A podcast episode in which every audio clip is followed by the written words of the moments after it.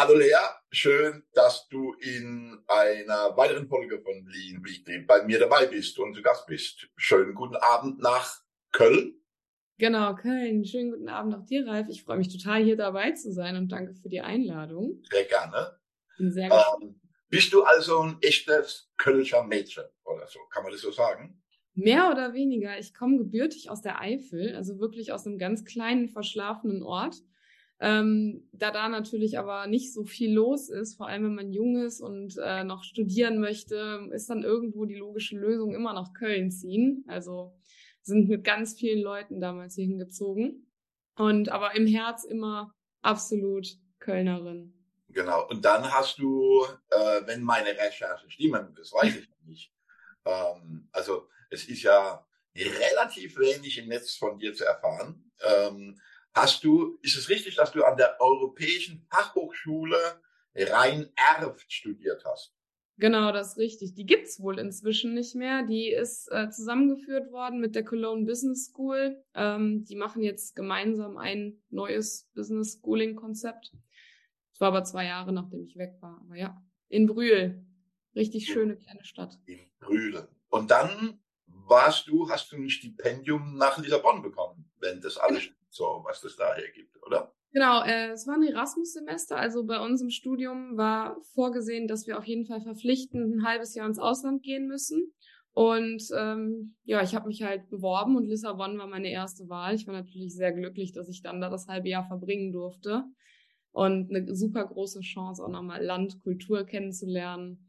Mit Studieren ist Erasmus eher so ein bisschen weiter weg. Also man hat viel Freizeit mhm. und kann natürlich dann das auch in vollen Zügen dort genießen lernen. Aber Lissabon ist ja eine tolle Stadt, ne? Also ähm, ja, da ja. ist mein Herz. Ja, ist dein Herz da? Auf jeden Fall. Also Köln und Lissabon würde ich Heimathäfen auf jeden Fall sagen. Okay. Ich fliege auch immer noch regelmäßig, einmal im Jahr mindestens meine Freunde dort besuchen. Und ähm, ja, es ist immer wie ankommen, wenn man dann reinfliegt, schön über die über die Brücke schon sieht, ja, ist ein, ist ein gutes Gefühl anzukommen. Und dann sprichst du garantiert Portugiesisch. Oh, gar kein Wort. Kein Einfluss. Ehrlich?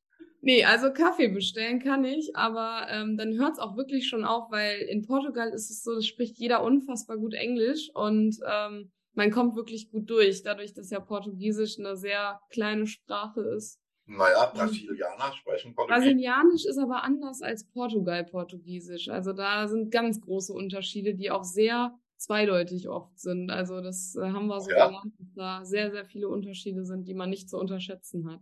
Mhm. Und was würdest du sagen, hat dir das für dein Leben generell oder für dein Berufsleben, was du warst äh, 2018, 2019 dort, ne? 2019, genau, bevor die Pandemie kam, das letzte Erasmus-Jahr. Ja, Glück gehabt. Uh, so ja, Glück, viel Glück gehabt. ähm, ich muss sagen, das, das bringt einem so viel, weil man ist ja wirklich ganz alleine in einer neuen Stadt, in einer neuen Umgebung. Man muss erstmal schauen, wie man sich selbst organisiert, äh, in einer ganz neuen Umgebung anpassen, Freunde finden in, in dieser riesengroßen Stadt. War am Anfang sehr, also man hat schon Angst, finde ich. Also man, man geht da schon mit Angst und mit, mit ungewohntem rein. Es ist außerhalb der Komfortzone ähm, aber auch mit ganz vielen verschiedenen Kulturen agieren, zusammenarbeiten. Meine, meine Studiengruppe war gemi gemixt aus Deutschland, Frankreich, Mexiko, ähm, Belgien war viel dabei. Also es war wirklich super international. Wir hatten Leute aus Kanada an der Uni. Also es ist wirklich äh, eine Riesengruppe gewesen. Ganz spannende Persönlichkeiten auch. Also ich hatte auch das große Glück, dass ich äh, eine Zeit lang im Ausland sein durfte, mhm. ähm, also Ausländer war. Hm. Wo warst du? Ähm, das ist schon lange, lange her. Ich habe fünf Jahre in, in, in Athen äh, tatsächlich verbracht. Ähm, ähm, und äh, war dann in Italien, in Mailand äh, und dürfte damit über den großen Teich äh, Chile, nach Santiago de Chile ähm, und habe dann so zwei Jahre noch, ähm, nachdem der eiserne Vorhang gefallen ist, dann noch äh, Osteuropa äh, durchgeackert. Ähm, und äh, das hat mich schon, das prägt mich schon so, ne? ähm, äh, heute noch. Ne? Ich habe zum Beispiel kein Portemonnaie oder wie man uns sagt, Geldbeutel. Ähm, ich habe das Geld in der Hosentasche. Ne? Das habe ich aus, äh, aus Griechenland habe ich das äh, ja. Ah. gebracht. Ja, ja, mhm, ja. ja ähm, ich finde sowieso, ähm, die jungen Menschen sollten so früh wie es möglich ist ähm, irgendwie raus und, und die Welt entdecken und, und so. Ne? Ja. so. Dann kommst du zurück, machst dein Studium fertig und landest bei der Currenta. Richtig. so ist es gewesen. Ähm, genau, und es waren ja auch wirklich ultra spannende dreieinhalb Jahre. Also in den dreieinhalb Jahren, was wir da auf die Beine gestellt haben, war Wahnsinn. Also mit, mit wenig Personen wirklich so einen großen Impact leisten, das muss man erstmal wuppen. Und dann äh, bist du, so, so habe ich es auf jeden Fall wahrgenommen, ne, äh, beim Lean Raus Blog standst, warst du noch auf der Bühne äh, und hast noch äh, den Lean Base Award entgegengenommen, ne, oder? Äh. Ja, es war meine Kollegin schon. Äh, ich war damals schon raus, ich war nur noch als Support da. Genau, ich bin ja, äh, dann. Zu Lidl. Genau, ich bin zu Lidl International gewechselt, also zur so, Stiftung. Was macht jetzt, äh, was macht jetzt jemand, der sich mit Lean beschäftigt? Ne? Also ich gehe jetzt mal davon aus, du hast Lean immer noch so ein bisschen äh, eine DNA. In deiner DNA sowieso. ähm, ähm, wie muss man sich das vorstellen, äh, das Thema Lean in so einem Unternehmen wie Lidl? Also Lean wird ja häufig mit ne, also Industrie und so weiter. Mhm. Es ist ein ganz anderer Fokus. Ja, es ist, ist tatsächlich ähm, ganz anders als vorher. Es ist natürlich durch die Internationalität, die Lidl mit sich bringt, nochmal auf einer ganz anderen Ebene aufgehangen. Also man muss natürlich schauen, dass man die Menschen aus ganz vielen verschiedenen Kulturen begeistern kann dafür das Thema. Und ähm, ja, Lean, Lean ist ein großes Thema bei Lidl. Lidl hat sich als ähm, Leitspruch oder als Vision gesetzt, wer aufhört, besser zu werden, hört auf, gut zu sein. Und das ist ja quasi schon der Grundgedanke, den wir mit Lean immer verfolgen. Ähm, wir stehen jetzt gerade noch ganz am Anfang. Ähm, es wird aber, glaube ich, in den nächsten Jahren unfassbar viel Spannendes auf uns zukommen. Und muss man sich das so vorstellen, dass du, ich sag mal, eher Lieferanten betreust, also eher so guten Lieferantenbeziehungen als Thema hast oder ähm, ist es eben sozusagen legal intern. Also ich weiß, ne, ähm, in Griechenland gibt es ein Lidl, in Italien gibt es ein Lidl, in, äh, also wo gibt es Lidl nicht? Ne? Ähm, USA, glaube ich, äh, seid ja auch. Ne? Ähm, genau. Äh, äh, was machst du da? Also bist du eher, wie gesagt, in der Kundenlieferantenbeziehung oder eher so im internen Bereich, also Lidl, äh, Lean in der Filiale? So.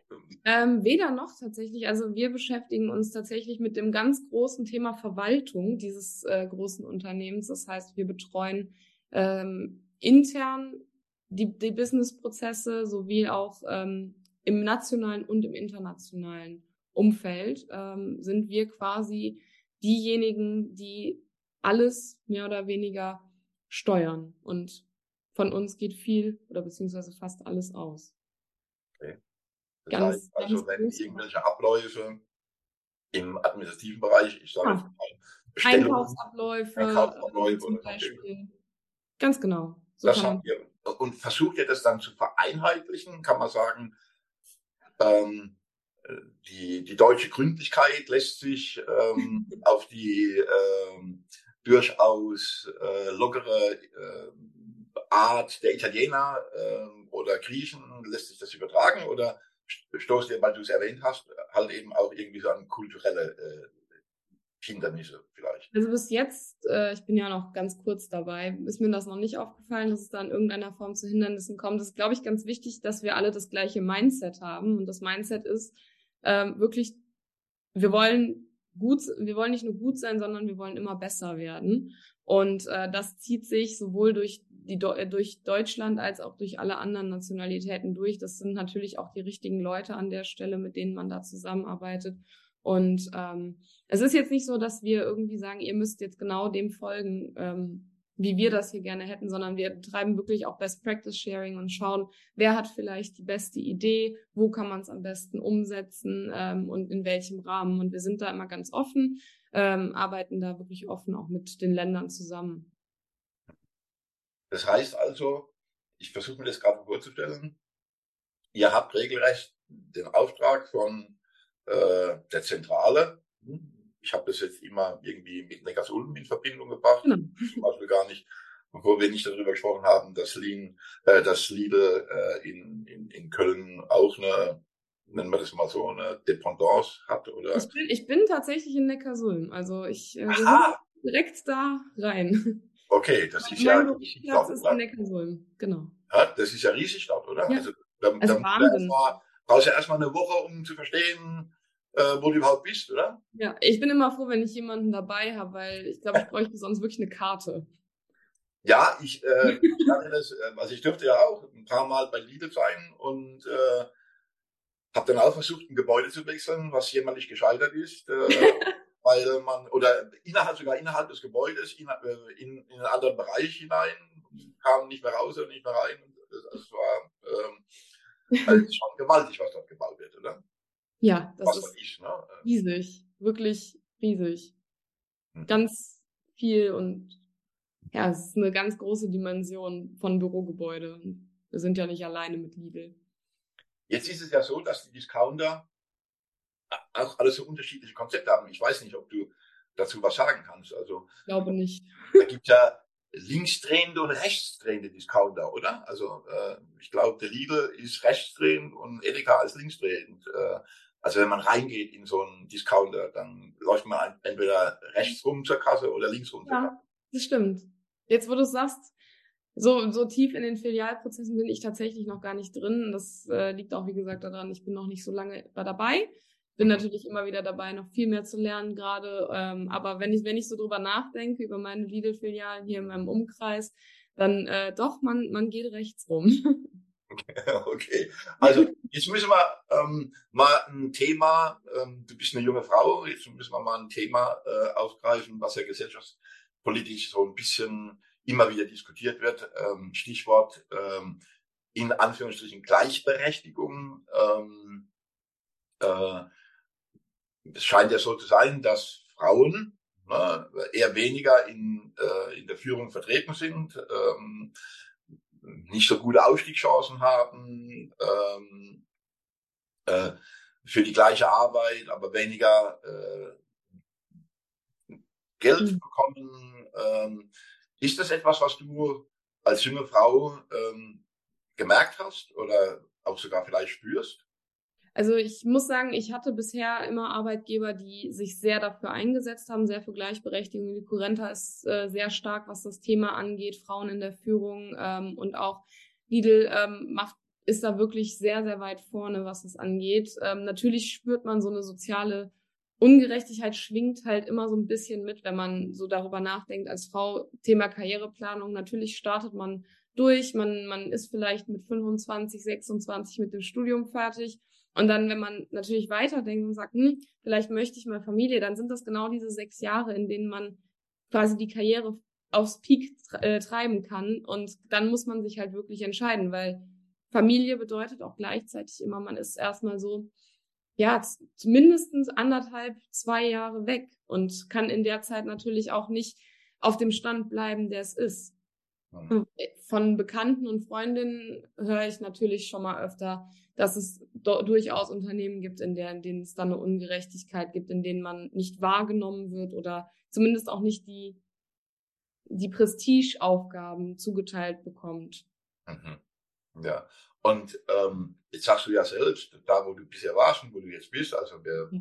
betonen extra nochmal die Namen, die wir, also bei Currenta und bei Lidl hast du nicht das Gefühl, dass das so ist. Ähm, ähm, wie äh, drückt sich das denn aus? Ähm, hast du, ähm, also wird darüber gesprochen, äh, was deine persönliche Zukunftsplanung ist? Also, um es mal ganz klar zu sagen, das wirst du garantiert nicht gefragt, aber äh, du wirst garantiert nicht gefragt, na Frau Herdegen, wollen Sie mal Kinder haben und äh, wollen Sie heiraten oder was weiß ich oder so, aber ähm, hast du das Gefühl, dass du andere Fragen gestellt bekommst wie ein, wie ein Mann? Ich meine, du, du, du wirst nicht gefragt als Mann, völlig klar. Ähm, ist, das, ist das ein Thema?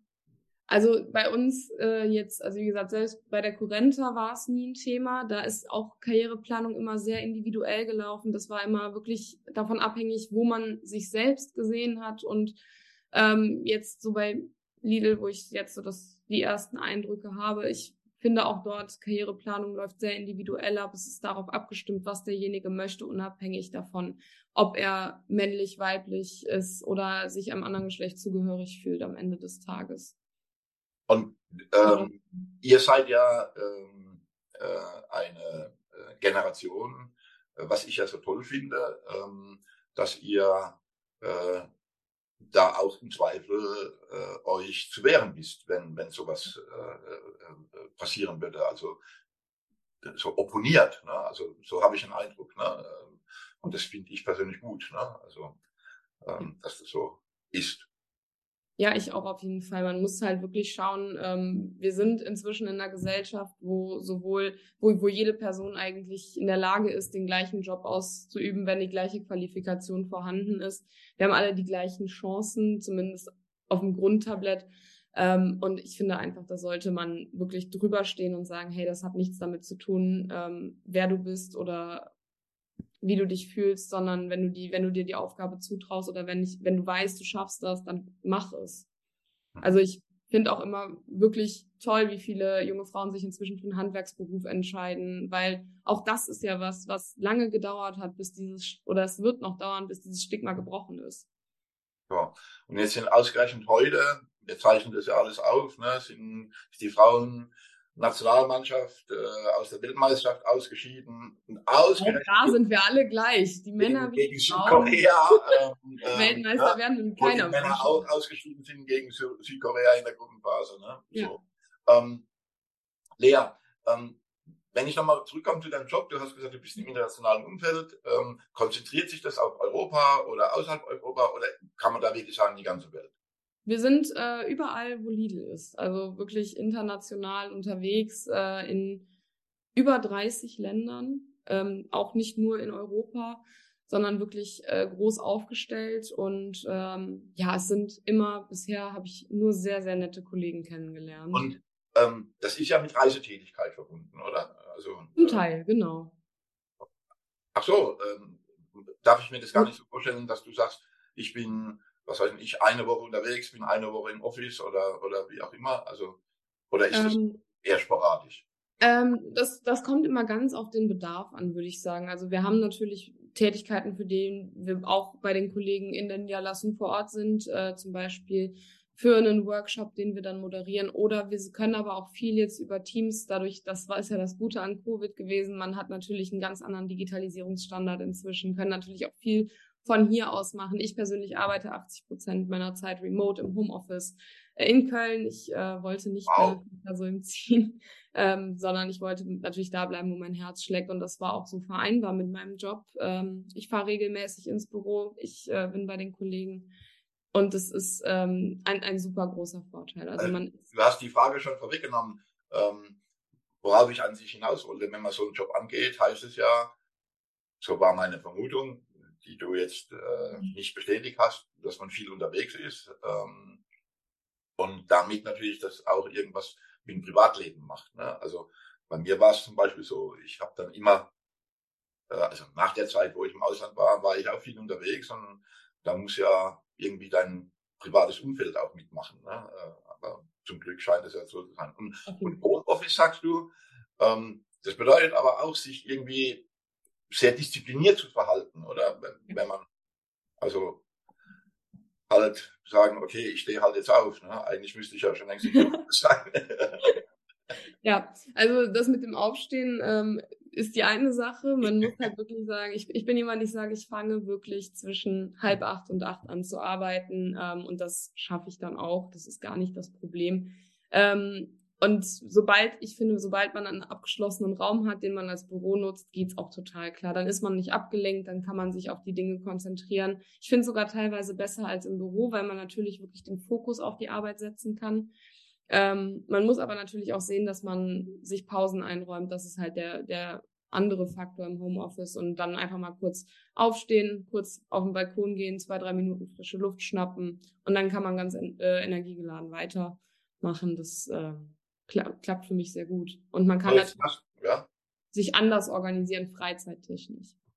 Jetzt hast du ja schon ähm, einige Zeit äh, Erfahrung in dem Bereich Lean. Ne? Du warst bei Curenda, du bist jetzt bei Lidl, äh, bist immer irgendwie in dem Kontext mit Lean unterwegs gewesen äh, oder bist äh, unterwegs ja. im Kontext. Ähm, wann ist denn deine, ich sag mal, Liebe oder deine Neigung zu Lean entstanden? Stand das schon während dem Studium fest oder hat sich das einfach so ergeben, dass du nach dem Studium bei irgendeinem Arbeitgeber warst und dann der hat ja gesagt, okay, wir machen Lean oder ist das schon immer ein Wunsch gewesen? Es ist, glaube ich, ähm, das ist, glaube ich, die Vereinigung aus äh, zwei Dingen und zum ersten bin ich jemand, der immer gerne Dinge so effizient wie möglich erledigt hat. Ich habe lange in der Gastronomie gearbeitet, lange gekellnert. Ah. Da ist Effizienz natürlich absolut ähm, das Wichtigste, was man irgendwie hat. Ein vorbereitetes Mise en place, alles schon vorbereitet, so dass man nur noch die Dinge wegnehmen muss und auch selbst sich organisieren, so dass man möglichst nicht fünfmal laufen muss, war dann natürlich äh, schon mal in mir drin, als ich angefangen habe damals. Und ich hatte, ähm, ich habe meine Ausbildung im Automotive-Bereich gemacht, in der Motorengießerei, wo natürlich Six Sigma ganz oben stand und habe dann auch ähm, in dem Bereich quasi gedacht, Mensch, Prozessoptimierung, das klingt richtig cool. Äh, habe mich dann dafür entschieden, da auch meine Bachelor-Thesis zu schreiben und äh, habe da so meine Liebe zu Prozessmanagement, Prozessoptimierung. Du bin ich nämlich drauf gekommen, ne? weil ich ähm, ja mitbekommen habe, dass du beim Sebastian Reimer äh, mal zu Gast warst auf dem Stammtisch. Äh, und dann hat er, also ne, dann haben wir uns, kann man sich ja die Aufzeichnungen angucken äh, dazu. Und da steht dann tatsächlich, äh, dass du äh, Bachelor of Arts Product and Innovation Management inklusive eine Ausbildung zur Industrieverkauffrau hast und äh, den schwarzen Gürtel in Six Sigma. Genau. Also, äh, das muss man wollen, oder? Also Six Sigma ist sowas, was man wollen muss. Ne? Das ist ja brutal, ich, oder? ja. Also Six Sigma hast du jetzt, oder? Also äh, Six Sigma ist wollen müssen, ist, glaube ich, der richtige Ausdruck. Also dieser statistische Teil, der dann natürlich mitschwingt, der ist ähm, huh, ja. also der ist schon anspruchsvoll. Und äh, ich war immer jemand, ich ich sage immer, ich bin keine Koryphäe der Mathematik. Und äh, für mich war es dann tatsächlich etwas einfacher, als es dann einen Horizont bekam, was ich da messe und warum ich das tue. Ich weiß, in der Uni war es immer so, in der Uni gab es dann X und bitte berechne von A nach B und die, die Punkte unter der Kurve und bitte rechne das und das aus, ohne irgendwie einen erkennbaren Sinn für mich. Und ähm, mit Sig Sigma gab es dann irgendwie wenigstens einen Sinn. Das hat dann doch, das hat dann doch geklappt, aber ich, ich würde lügen, wenn ich sage, ich habe mich nicht ein bisschen mit der Lernerei gequält. So, und dann hast du noch eine Ausbildung zum agilen Coach. Ja, das äh, war mal von äh, meinem Chef, dem Stefan damals und mir. Wir haben gesagt, wir können nicht immer nur Lean machen. Lean wird nicht immer funktionieren und haben dann gesagt, hm, müssen auch mal nach rechts und links gucken. Hm, Scrum funktioniert jetzt nicht so unbedingt bei dem Thema, was wir machen. Aber äh, Agile, wir können Methoden aus dem Agilen übernehmen, vielleicht zumindest für Workshops, für Projekte, äh, wenn es mal einfach nicht weitergeht und haben uns dann natürlich dazu entschieden, gesagt, wir schauen uns das Ganze mal detaillierter an. Und, und was würdest du denn sagen, äh, wo sind denn die grundlegenden Unterschiede, außer äh, dass im agilen Kontext Kanban was anderes bedeutet wie, wie im Lean-Kontext. Aber wo, wo würdest du denn sagen, sind denn die grundlegenden Unterschiede zwischen diesen beiden, nennen wir es ruhig mal Ansätze? Ich denke einfach, ähm, von der Grundhaltung, Lean ist ja eher eine Philosophie und Agile ist mehr eine praktische Umsetzung äh, eines, eines Theorems. Und gerade bei Lean ist für mich großer Punkt, Faktor natürlich Motivation und da muss das Herz dran hängen. Und bei Agile ist es halt oft so, es sind Organisationsentwicklungen, die dahinter hängen. Und das ist halt für mich das Grundlegende. Und deswegen passt das aus meiner Sicht so super zusammen, weil man auf der einen Seite diesen, diese, diese Kultur aufbaut mit Lean der anderen Seite ganz viele Aspekte aus dem Agilen mit reinnehmen kann und sagen kann, hey, wir vereinen das und haben quasi das, womit unsere Mitarbeiter und Kunden glücklich sind. Ja, das ist ja leider so, dass Lean äh, also zu meinem Leidwesen immer sehr häufig äh, oder fast ausschließlich sozusagen mit diesen ganzen Methoden verbunden wird ne? ähm, und letztlich auch darauf reduziert wird. Ähm, also ich habe bewusst die Frage gestellt, weil ich mich ja schon längere Zeit mit dem, also ich weiß gar nicht wie lange, sehr viele Jahre, ähm, mit dem Thema, ähm, nicht mit dem Thema, mit dem, was Leica äh, äh, niedergeschrieben hat in Toyota W, also das 4P-Modell. Mhm. Und ähm, da ja interessanterweise so gut wie keine Methoden vorkommen. In der Neuauflage hat er jetzt Mike Roder mit der Coaching-Kader noch mit reingebracht in, im Bereich der Problemlösung und so. Ne?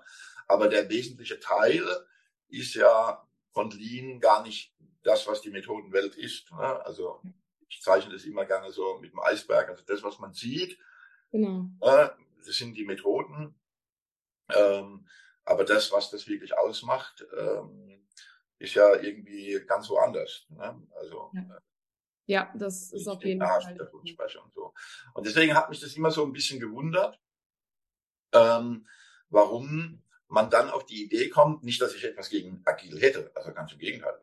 Ähm, ne? Ich finde das auch total spannend und interessant. Äh, ich finde auch Scrum spannend und interessant. Am Ende ist Scrum genauso iterative Prozesse oder iterative Abläufe, wie, wie wir es aus dem Lean kennen. Ähm, aber ich, ich habe mich immer so ein bisschen gewundert, ähm, warum da jetzt plötzlich agil äh, so in den Vordergrund gehoben wird von den Lean-Leuten. Und meine, äh, meine Gedanken dazu war, naja, ähm, wir haben jetzt Lean versucht, sind nicht erfolgreich gewesen. Ich mache die nächste, ich treibe die nächste Sau durchs Dorf. Ähm, ähm, aber das ist natürlich auch nicht richtig. Ne? Also, äh, hm. so, ja. ja, Lea, Mensch, du, ähm, jetzt wirft man euch ja vor, ähm, deiner Generation oder annähernd deiner Generation, mhm. dass ihr alle so ähm, hier Work-Life-Balance und äh, und äh, Work spielt eigentlich keine Rolle mehr und Bällebad und, und so weiter und so fort. Ne? Äh, und ihr nur noch von Montag bis Donnerstag arbeiten wollt und so. Ähm, also diese kennt man. Ich, ich ja. finde es im Übrigen äh, schlimm, äh, Generationen mit Buchstaben zu, äh, zu bezeichnen. Generation Z. Ne? Ähm, so. Ne? Ähm, ähm, spürst du das auch, dass so manche äh, dir als junge Frau so ein bisschen vorbehaltlich sind in, also so alte, graue ich, dass die äh, so Vorbehalte haben gegenüber eurer Generation? Ja, es gibt viele, die das natürlich so sehen. Ähm, ich denke aber, ich glaube, da ist einfach ein ganz großer Wissens, eine ganz große Wissens- oder eine ganz große Kommunikationslücke im Vordergrund, weil das, was wir, also meine Generation, beziehungsweise die Generation, die jetzt nach mir folgt, ähm, anders sieht. Wir haben ganz andere Aussichten auf das Leben im Alter. Also wir haben äh, nicht mehr die Rentenvoraussichten, die es gab für jetzt zum Beispiel die Leute, die in der Generation von meinen Eltern sind. Oder wir haben auch nicht die, die Aussichten, ein Haus zu kaufen, jetzt in naher Zukunft, jetzt mit 25. Ähm, kann ich das ja, also ich sehe es jetzt nicht bei mir in den nächsten fünf Jahren. Ähm, dafür ist auch die Immobilienlage einfach zu wahnsinnig. Ähm, aber wir haben natürlich einen ganz, an, ganz anderen Ausblick auf das spätere Leben. Und ich glaube, da ist natürlich das Mindset ein ganz, ganz anderes, dass wir natürlich jetzt versuchen, unsere Zeit so gut wie möglich zu genießen, ähm, aber mit der Arbeit natürlich zu vereinen.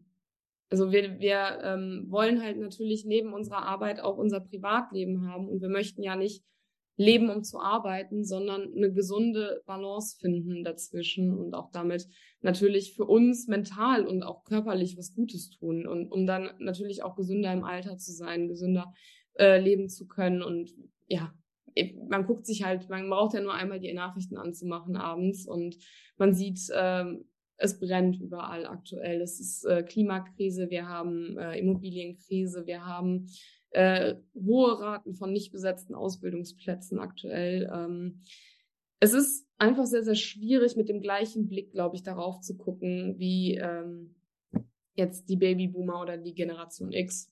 Einfach ganz andere Voraussetzungen. Also ich, äh, vielen Dank für diese Offenheit, äh, Lea, weil mhm. ich meine, ich bin ja Vater von vier Kindern und die sind alle so in deinem Alter und äh, da führen wir auch manchmal so ein Gespräch. Ne? Ähm, manchmal eher oberflächlich, manchmal im Vorbeigehen, aber manchmal eben auch, äh, mhm. ich will das mal so sagen, sehr ausführliche Gespräche. Und ähm, im Grunde habe ich genau das Gleiche gehört, was ich höre, wenn ich mit unseren Kindern spreche. Ähm, ich habe das immer so äh, bezeichnet, dass da eine gewisse Zukunftsangst ist. Mhm. Ähm, und du hast ein schönes Beispiel gebracht.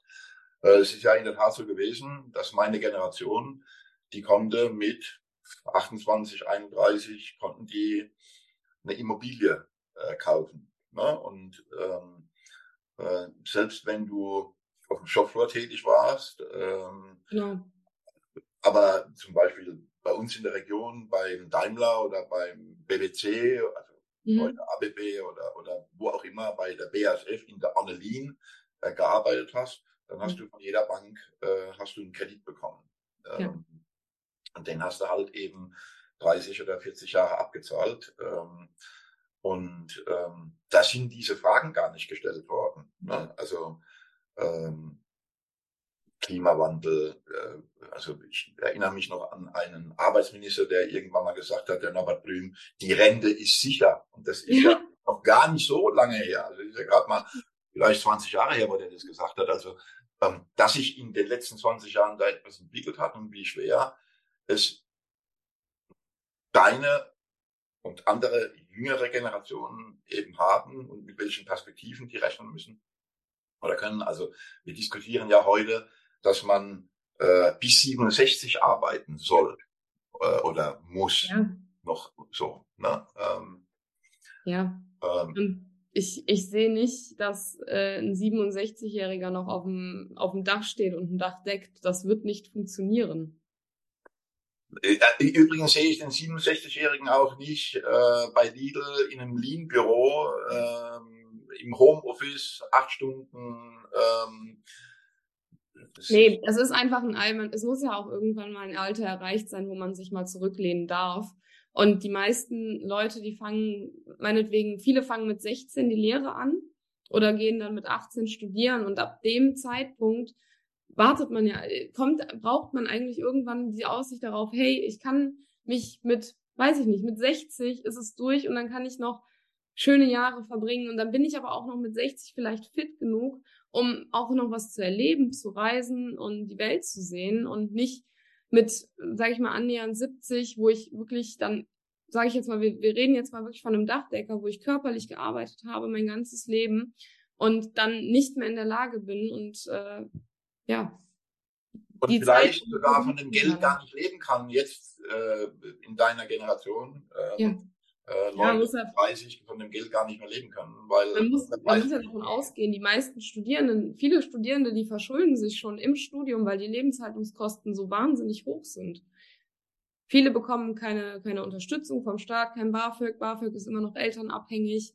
Ähm, das, dann nimmt man einen Studienkredit auf. Der Studienkredit muss abbezahlt werden. Also es sind schon im jungen Alter Verschuldungen. Natürlich zieht das alles so nach sich. Das ist sehr, sehr schade.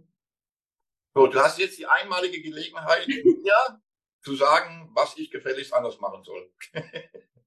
Boah, das ist ganz schwierig. Ich glaube, das, ja. ist, äh, das ist eine Kollektiventscheidung, aber natürlich muss man ähm, schauen, dass man Bedingungen schafft, in denen Menschen gerne arbeiten möchten und natürlich auch schaut, dass man vielleicht in die richtige Richtung wählt natürlich. Und da ist es wirklich erstmal wichtig, erstmal nur nicht nach rechts zu gucken, ähm, aber natürlich auch schaut, wie man, wie man selber junge Leute sieht, glaube ich. Also ich glaube, mit mehr Verständnis von beiden Seiten. Wir müssen auch mehr Verständnis für die älteren Generationen haben, die natürlich auch ihr Leben vorgegeben bekommen haben und ihre von ihren Eltern vielleicht gesagt bekommen haben, hey, wir hatten im Krieg nichts, sieh zu, dass du viel arbeitest, mach bitte, ähm, sonst bist du später so dran wie wir das ist dann, das ist einfach ein Teufelskreis. Und ich glaube, mit mehr Kommunikation und mehr Verständnis auf Augenhöhe, wenn man sich da begegnen würde, das ist, glaube ich, ein sehr, sehr guter Anfang.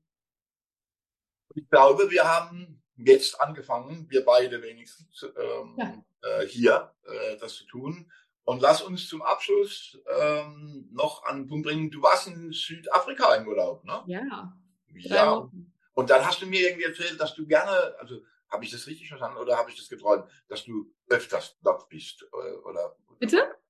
Habe ich das geträumt, dass du öfters dort bist oder dass dir das Land so unglaublich toll gefällt? Öfter war ich noch nicht da, aber das Land war sehr, sehr, sehr schön. Also ähm, kann ich jedem wirklich nur wärmstens empfehlen. Tolle, eine unfassbar tolle Erfahrung, auch eine ganz andere Kultur. Ähm, und auch da mit viel offen, wenn man, wenn man mit viel Offenheit reingeht und viele, viele Fragen stellt, ähm, dann kann man da eine ganze Menge lernen, auch äh, über Land, Leute, Kultur und Tiere. so, das wird es jetzt stehen, Bea.